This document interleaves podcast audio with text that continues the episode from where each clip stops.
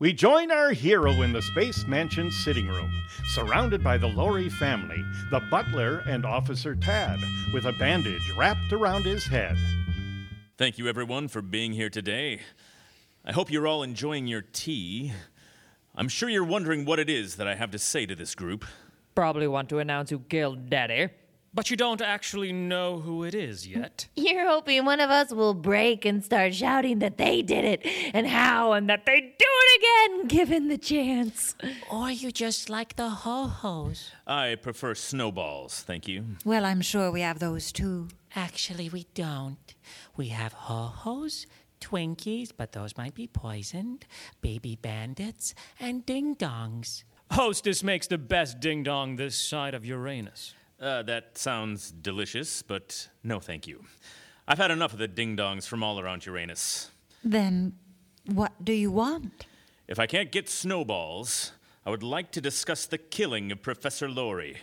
It has become clear to me that he was murdered by someone in this very room. No shit, Sherlock.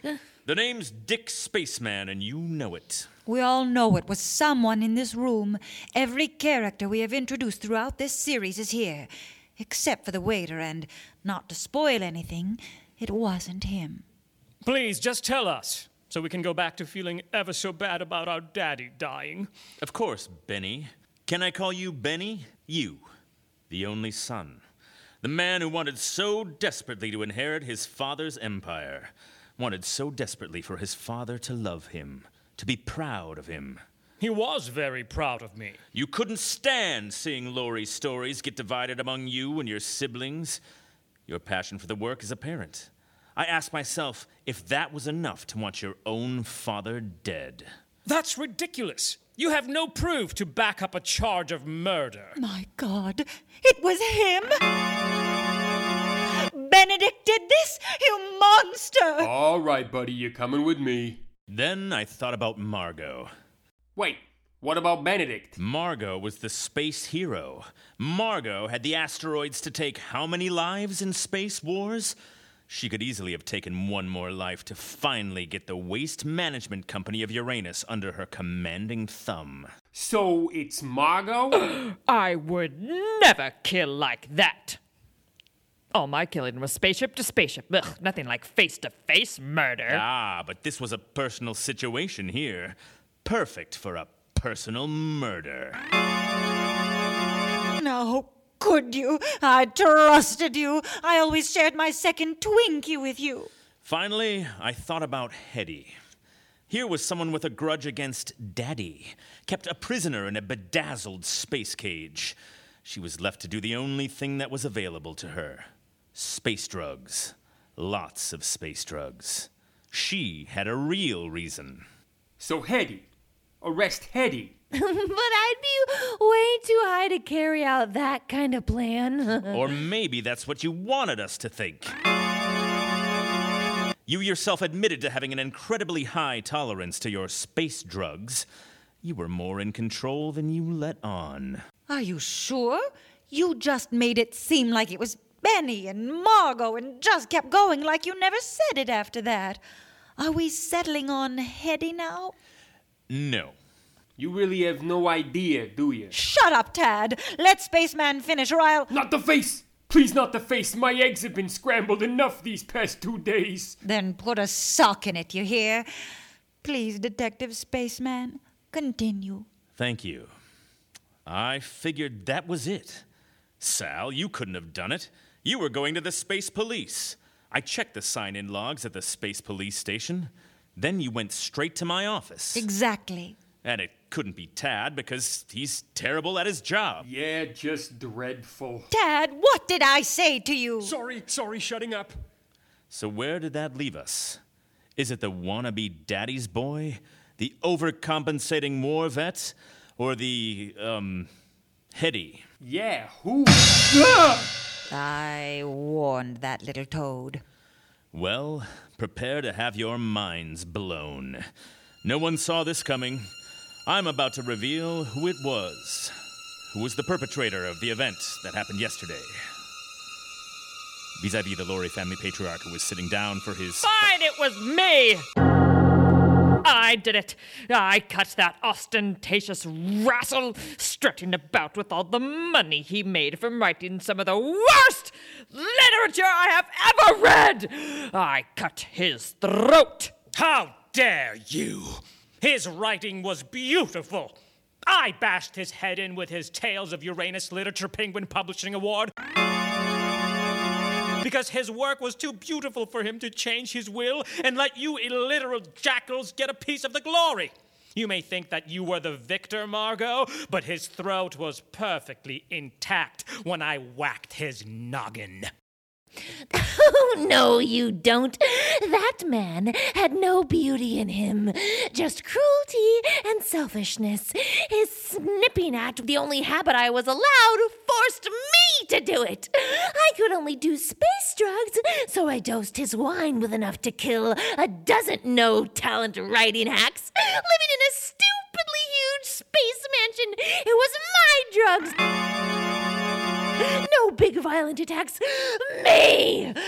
Oh, is it thirsty in here? I could use an agua. Huh. Yeah.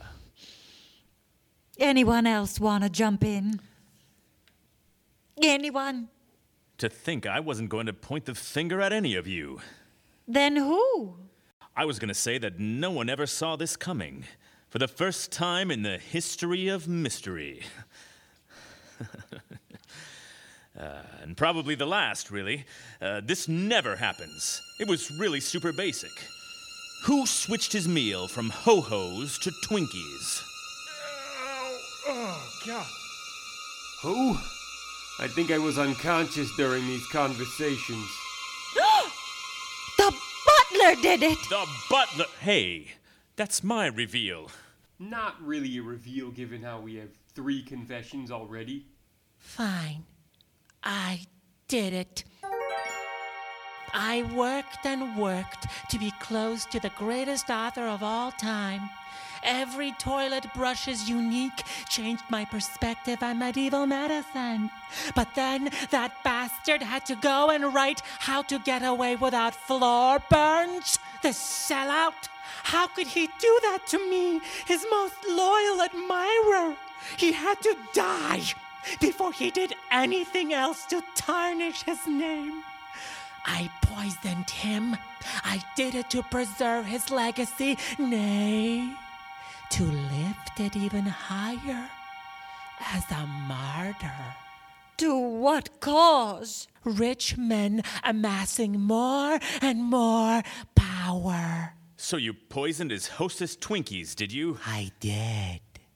I did it with Poiso Death Shroom, the deadliest fungus to grow on Uranus. Well, Tad, it looks like we have our little mystery solved. And I would have. Oh, oh, well. You can go. We have to go. this is silly. okay. And I. I'll go. I will go. You can go. And I would have gotten away with it too, if not for these these fellas over here. Can it use? If not for troublemaking Nick like you! Ha! Ha! I said it! You aren't my siblings. You aren't my butler. Get them out of here. I never want to look at them again. Okay, okay, you don't have to shout. My head is killing me. So that wraps it up. It seems so. If I have it right, Jessica poisoned him first with the mushroom in his drink. Then the Twinkies. Ah, yes, the Twinkies. Then Hetty dumped a whole rave's worth of space drugs into his wine, which he also did drink. Then Benedict hit him over the head with. with. with what? It sounded like an award for his writing. Hmm. And finally, Margot cut my daddy's throat with a knife. Ugh. I know he was already dead, but that is so brutal. They each thought that they were killing him alone. It was a brutal business. I should follow behind those ruffians, make sure Tad doesn't pass out from all the concussions you've given him. Call me later. Uh, probably not. You're a hell of a dick, but you're also kind of an asshole.